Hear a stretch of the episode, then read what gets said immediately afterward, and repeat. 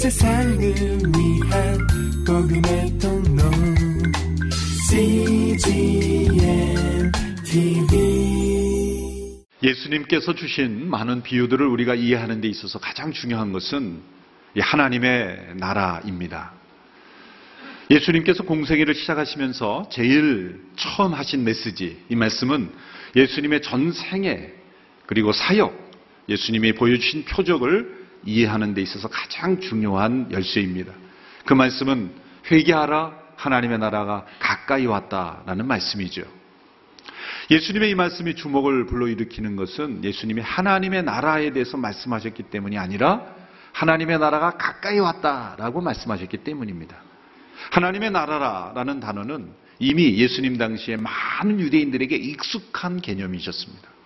구약을 읽고 해당에 다니는 유대인들은 누구나 하나님의 나라에 대해서 배웠고 또 기대하고 있었고 장차 오실 메시아를 통해 하나님의 나라가 이 땅에 이루어질 것이라는 기대감, 그러한 소망이 예수님 당시에 어느 때보다도 가장 간절했던 그런 시대였기 때문입니다.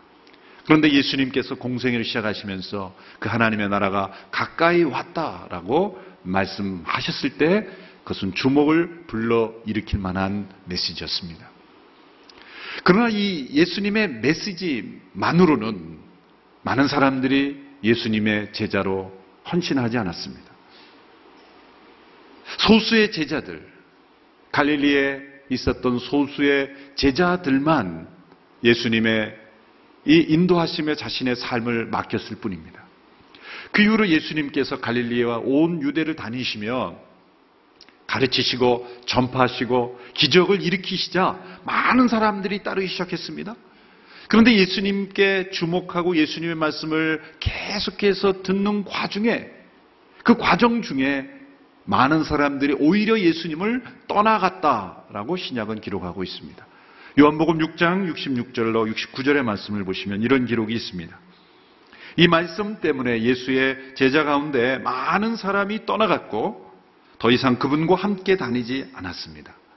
예수께서 열두 제자들에게 물으셨습니다. 너희도 떠나고 싶으냐? 시몬 베드로가 예수께 대답했습니다. 주여 영생의 말씀이 주께 있는데 저희가 어디를 가겠습니까? 주는 하나님의 거룩하신 분임을 저희가 믿고 또 압니다. 여기 예수님의 말씀을 계속해서 많은 사람들이 들었을 때 더 많은 사람들이 모이지 않고 오히려 예수님을 떠나갔다는 거죠. 그래서 예수님께 제자들에게도 질문한 겁니다. 그래, 너희도 떠나가려느냐? 그것이 하나님의 나라의 비전에서 안 되죠. 모든 이 땅의 교회들이 통해서 하나님의 나라가 이 땅에 이루어지게 하여 주옵소서. 그래서 여러분 주변에 집에 다니면서 길에 다니면서 교회라는 이름이 간판이 붙어 있으면 무조건 손을 들고 중보하시기를 바랍니다. 운전하실 때 손 들면 안 되고요. 그냥 운전하실 때는 바라보면서 그렇게 이름을 기억하시면서 기도하고 길을 가면서는 한 번씩 기도하고 손을 들고 여러분 집 주변에 있는 이웃에 있는 교회 이 땅에 교회의 이름으로 시작된 예수 그리스도의 모임은 어떤 교회든지 하나님 무너지지 않고 흥왕케 하여 주시옵소서. 그리고 그 교회를 통해 하나님의 나라가 이 땅에 하나님의 백성들이 많아지게 하여 주시옵소서. 이 하나님의 나라의 확장 이것입니다. 그러나 그것만 있는 것이 아닙니다. 두 번째 중요한 의미가 있습니다. 그것은 예수 그리스도를 믿는 그 믿는 사람들 그렇게 수적으로 확장되는 성장뿐만 아니라 질적으로 그 예수 그리스도를 믿는 사람들의 고백이 점점 점점 더 깊어진다는 거예요. 하나님 나라의 확장이에요. 예수님을 처음 만난 유대인들은 예수님을 뭐라고 불렀습니까? 복음서 전반부에 보면 한결같이 이렇게 불렀어요. 랍비어, 선생님이요. 그렇게 불렀어요. 왜냐하면 훌륭하신 분 같으니까. 선생님이라고 불렀어요. 그런데 가만히 예수님 말씀을 들어보니까 그냥 선생님이 아닌 것 같아요. 보통 선생님이 아닌 것 같아요. 그래서 단어 하나가 붙었죠. 선한 선생님이요. 선한 선생님이요. 그러나 선한이라는 단어를 붙였어도 여전히 사람들이 볼 때는 사람이었어요. 사람 중에서 선한 선생입니다. 그런데 놀라운 기적이 일어나고 죽은 자가 일어나고 이런 걸 통해서 그리고 잡히지 않았던 고기가 잡히는 기적을 보면서 그 주변 사람들의 입- 입술에서 어떤 고백이 터져 나왔어요. 주여, 퀴리어스. 주님이라 그랬어요. 여호와 하나님께 붙이는 신적 존재에 대해 붙이는 용어를 붙이기 시작했어요. 주여. 베드로가 이런 고백을 했죠. 주는 그리스도시여 살아계신 하나님의 아들입니다. 그런 고백을 했어요. 그런데 그 다음날 또 고백과 상관없이 살았죠. 주님이라고 고백했지만 주님을 주님으로 고백하지 못하는 인생을 살았던 거예요. 그런데 여러분 사도 바울의 서신서에 나타난 예수님에 대한 고백을 보십시오. 이 복음서는 대개 주후 20년, 30년 대에 기록된 사람들의 예수님과의 고백이죠. 그런데 60년대 이제 사도 바울이 2차, 3차 전도 여행을 다니면서 그 서신서를 기록했던 때는 주 한 60년, 70년대 이후죠. 근데 에베소서 1장을 보면 그 사도 바울이 예수님을 어떻게 고백하는지를 한번 보십시오. 에베소 1장 21절, 22절의 말씀 같이 읽습니다. 시작. 권력과 권세와 권능과 주권과 이 세대뿐 아니라 오는 세대에서 일컫는 모든 이름들보다 뛰어나게 하셨습니다.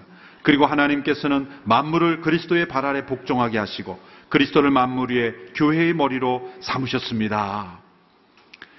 불과 한 3, 40년 만에 어떤 고백이 나왔습니까? 그분은 단순한 선한 선생님이 아니라 그냥 단순한 주님 정도가 아니라 모든 권세와 능력과 그리고 모든 만물을 복종케 하시는 그분 앞에 복종해야 되는 주님이시다. 빌립보서에는 모든 민족이 그분의 무릎 앞에 무릎을 꿇어야 되는 분이시다. 그냥 주님이 아니에요. 고백이 얼마나 깊어집니까? 고백이 얼마나 깊어집니까? 단순한 선생님이라는 고백으로부터 모든 만물이 복종해야 되는 고백. 여러분, 우리 안에 하나님의 나라가 임했다면 주님에 대한 고백이 이렇게 깊어지고 넓어져야 된다는 거예요. 하나님의 나라가 확장되는 거예요. 겨자씨 같은 하나님의 나라가 내 안에 그냥 머무는 것이 아니라 내 안에서 큰 나무를 이루는 신앙의 고백으로 점점 점점 우리의 신앙 고백이 깊어야 될 줄로 믿습니다. 지금 저와 여러분의 신앙 고백은 어떻습니까? 그 고백이 점점 깊어지고 있습니까? 하나님의 나라가 우리 안에서 확장되고 있습니까? 고백이 깊어져야 돼요. 20년, 30년 전에 예수님이 나의 주님이십니다라고 끝난 고백이 아니라 내 안에서 이 사도 바울의 고백처럼 끊임없이 그분을 알아가면 알아갈수록 더 깊은 고백이 있어야 됩니다. 사도 베드로도 이런 고백을 했습니다. 베드로후서 3장 18절에 도리어 우리 주시며 구주이신 예수 그리스도의 은혜와 그를 아는 지식 안에서 성장해 가십시오. 그분을 아는 지식 가운데 성장해 가십시오.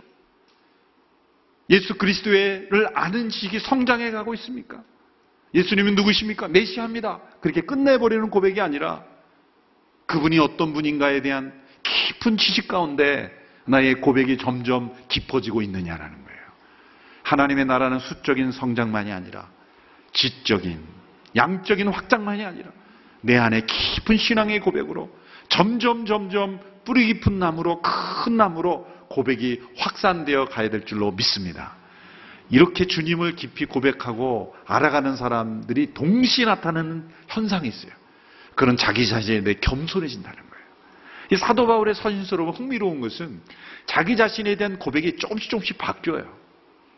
고린도서에 보면 그가 이렇게 고백했습니다. 15장 8절에 보면 자신을 가리켜 만삭되어 나지 만삭되지 못한 자다.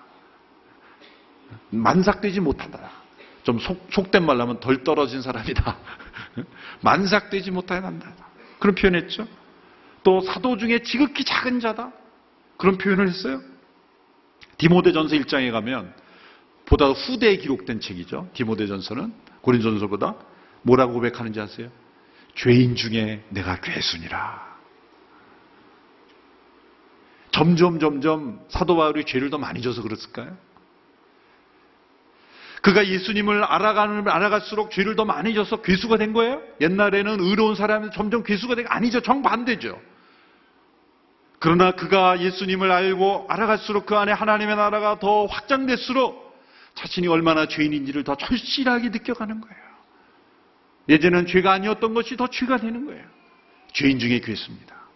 여러분, 여러분의 누군가 전직이 뭐냐고 물어보시면 뭐라고 대답하십니까? 사도 바울처럼 이렇게 고백할 수 있게 되기 바랍니다. 죄인 중에 괴수였습니다. 그리고 나중에 뭐라고 말합니까? 빌립보서엔 살든지 죽든지 내 몸에서 그리스도가 존귀케 되기를 원한다. 여러분 이 신앙의 고백이 사도 바울도 점점 점점 점 깊어지는 깊어지면 깊어질수록 그는 주님 앞에 더욱더 자신을 겸손하게 겸손하게 낮추고 있다는 거예요. 우리의 신앙생활의 연륜이 깊어지면 깊어질수록 주님에 대한 고백은 점점 깊어지고 나 자신에 대한 고백은 점점점 겸손해지는 우리 모두가 되기를 축원합니다. 그게 제대로 된 하나님 나라가 확장되는 거예요. 신앙의 경력이 우리를 보증해 주지 못합니다. 교회 다니는 연수가 우리의 신앙을 보증해 주지 못하는 겁니다. 참된 고백과 진정한 겸손이 내 안에 하나님의 나라가 이루어져 가고 있다는 것을 보여주는 거예요. 이런 겸손이 있을 때 능력이 나타나는 거예요. 깊은 신앙 고백이 깊은 겸손을 만들어내고 깊은 겸손이 큰 능력을 만들어내는 것입니다. 하나님은 이 겸손한 그릇에 더 큰 능력을 부어 주셔서 스스로 할 수 없었던 놀라운 일들을 할 수 있도록 하나님께서 사용해 주시는 겁니다. 그래서 큰 나무가 되어서 많은 새들이 깃드는 그런 위대한 하나님의 나라의 인생으로 쓰임받게 되는 거예요. 영향을 미치게 된다는 거예요. 많은 새들이 오게 된다는 거예요. 이 영향력, 이것이 하나님의 나라의 생명의 증거입니다. 이 영향력을 다른 비유로 33절에서 누르게 비유로 설명하셨죠. 33절의 말씀을 같이 읽겠습니다. 시작. 예수께서 또 다른 비유를 들어 말씀하셨습니다. 하늘나라는 여인이 가져다가 밀가루 3, 4톤에 섞어 온통 부풀게 하는 누룩과 같다. 자, 이 겨자씨 비유와 누룩의 차이는 겨자씨는 그 자체가 성장을 하는데 누룩은 다른 것을 변화시키는 거예요. 다른 것을 변화시키는 거예요. 겨자씨에는 농부가 남자로 나오지만 누룩은 여자가 나오죠. 왜냐하면 주로 음식을 여자, 여자가 하기 때문에 그렇게 당연히 나오는 거죠. 근데 이 누룩, 이 밀가루 속에 여기에 3, 4톤이라는 히라보로 이, 이걸 한 사람은 한 2, 30리터 정도 되는데 그 밀가루 속에 누룩이 들어가 있는데 숨겨져 있지 않습니까? 그런데 변, 변화를 시키는 거예요. 어떻게 보면 이거는 세상의 물량의 법칙과 상반되는 거죠. 물량이 많으면 되게 적은 것을 삼키죠. 예를 들면 더러운 물, 많은 물이 이 작은 이 깨끗한 물이 적으면 깨끗한 물이 더럽게 되죠. 더러운 흙이 많고 깨끗한 흙이 적으면 그 흙도 섞여 놓으면 더럽게 되는 거죠. 그런데 그 정반대의 법칙이 많습니다. 여러분, 물에 소금을 조금 타면 물 전체가 소금기가 되죠. 소금이 물, 물, 소금이 물에 의해서 없어지지 않잖아요. 그것처럼 빛이 어둠에 있으면 작은 빛이라도 그 어둠을 빛, 밝게 만드는 것처럼 큰 것이 작은 것을 없애는 것이 아니라 작은 것이 큰 것을 없애는 그런 하나님의 법칙도 있다는 거예요. 적은 누룩이 큰 밀가루 반죽 속에 있으면 그 누룩이 밀가루 전체를 부풀게 하는 것. 물론 성경에 보면 누룩이 부정적인 예로 사용된 경우가 많죠. 6월절 때 무교절 누룩 없는 빵을 일주일 지내게 하는 것은 누룩이 죄를 의미하는 거예요. 너는 바리새인의 누룩을 조심하라 할 때는 바리새인의 외식과 위선, 부풀게 하는 실제보다 다르게 허풍적인 그런 면을 제거하라는 거죠. 그런데 예수님 말씀하신 이 누룩은 긍정적인 면이죠. 변화를 일으키는 그 공동체를 변화시키고 그들이 살고 있는 시대를 변화시키고 있는 그러한 하나님의 나라의 생명력을 의미하는 거예요. 그래서 이 겨자씨와 누룩의 비유는 우리에게 먼저 격려를 주는 거예요. 예수 그리스도를 믿음 가운데 있는 하나님의 나라가 세상에서는 왜소해 보이고 겨자씨처럼 취급을 받아도 낙심하지 마라. 너희 안에 하나님의 나라의 생명이 있으면 반드시 그 생명은 자라날 것이다. 영향을 미칠 것이다. 초대교회 성도들이 로마 제국을 변화시켰던 것처럼 우리 안에 있는 겨자씨, 우리 안에 있는 누룩은 반드시 우리 자신뿐만 아니라 우리 주변의 사회를, 이 세상을 변화시킬 것이다. 그러나 우리에게 주시는 경고는 우리 안에 진정한 겨자씨의 생명이 있는가? 누룩에 그 변화시키는 능력이 있는가? 확인해야 된다는 거예요. 그리고 겨자씨처럼 이만 하나님의 나라를 먼저 구하고 찾지 않으면 우리는 이 세상에 휩싸여서 지나치게 될 수도 있다는 거예요.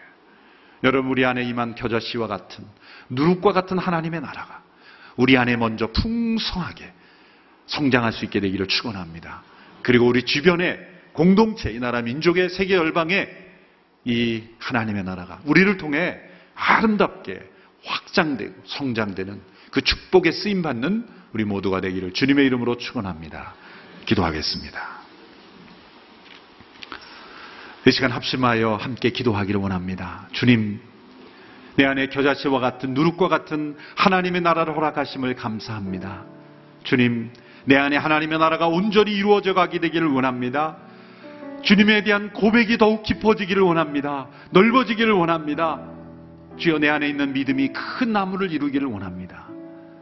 이 세상 속에 휩싸여 사는 인생이 아니라 세상과 같이 살아가는 인생이 아니라 세상을 변화시키는 누르게 되게 하여 주시옵소서. 하나님 앞에 결단하며 함께 기도하며 나아가겠습니다. 살아계신 아버지 하나님, 겨자씨와 같이 임한 하나님의 나라, 누룩처럼 임한 하나님의 나라가 내 안에서 우리 가정에서 우리 교회 안에 온전히 더 확장되고 성장하게 되기를 원합니다. 주여 이 세상 속에 파묻혀 살아가는 저희들이 되지 않게 하여 주옵소서. 숨겨져 있지만 작고 미미해 보이지만 온 열방을 변화시킬 하나님의 나라의 생명이 우리 안에 있음을 고백하며 감사를 드립니다. 내 안에 있는 하나님 나라의 생명이 날마다 자라게 하시고 하나님께서 일으키시며 세우시며 역사하실 때마다 순종하며 나감으로 말미암아 우리 안에 하나님의 나라가 확장되며 우리를 통해 이 땅에 예수 그리스도를 믿는 이들이 많아지며 그리고 열방에 사상의 변화되는 놀라운 역사가 일어나게 하여 주옵소서. 아버지 하나님, 하나님의 나라의 역사를 통해 새로운 일을 행하시며 작고 미미해 보이는 이들을 통해 하나님 열방을 변화시키를 원하시는 아버지 하나님, 아브라함을 통해 온 열방의 하나님의 나라를 이루신 아버지 하나님, 우리 한 사람 한 사람을 통해 놀라운 하나님의 나라를 이루실 줄로 믿습니다. 우리를 아름답게 사용하여 주옵소서. 하나님 아버지, 우리 안에 하나님의 나라를 시작하심을 감사합니다. 겨자씨처럼 누룩처럼 작고 미미해 보이고 숨겨져 있는 것처럼 보이지만 하나님은 역사하실 줄로 믿습니다. 우리 안에 이 생명이 더욱더 자라게 될 줄로 믿습니다. 우리를 통해 놀라운 일을 이루어 주시옵소서. 하나님의 나라가 이 땅 위에 온전하게 나타나기를 원합니다. 주님 우리를 축복하여 주옵소서. 예수님의 이름으로 기도하옵나이다. 아멘. 온 세상을 위한 복음의 통로 CGM TV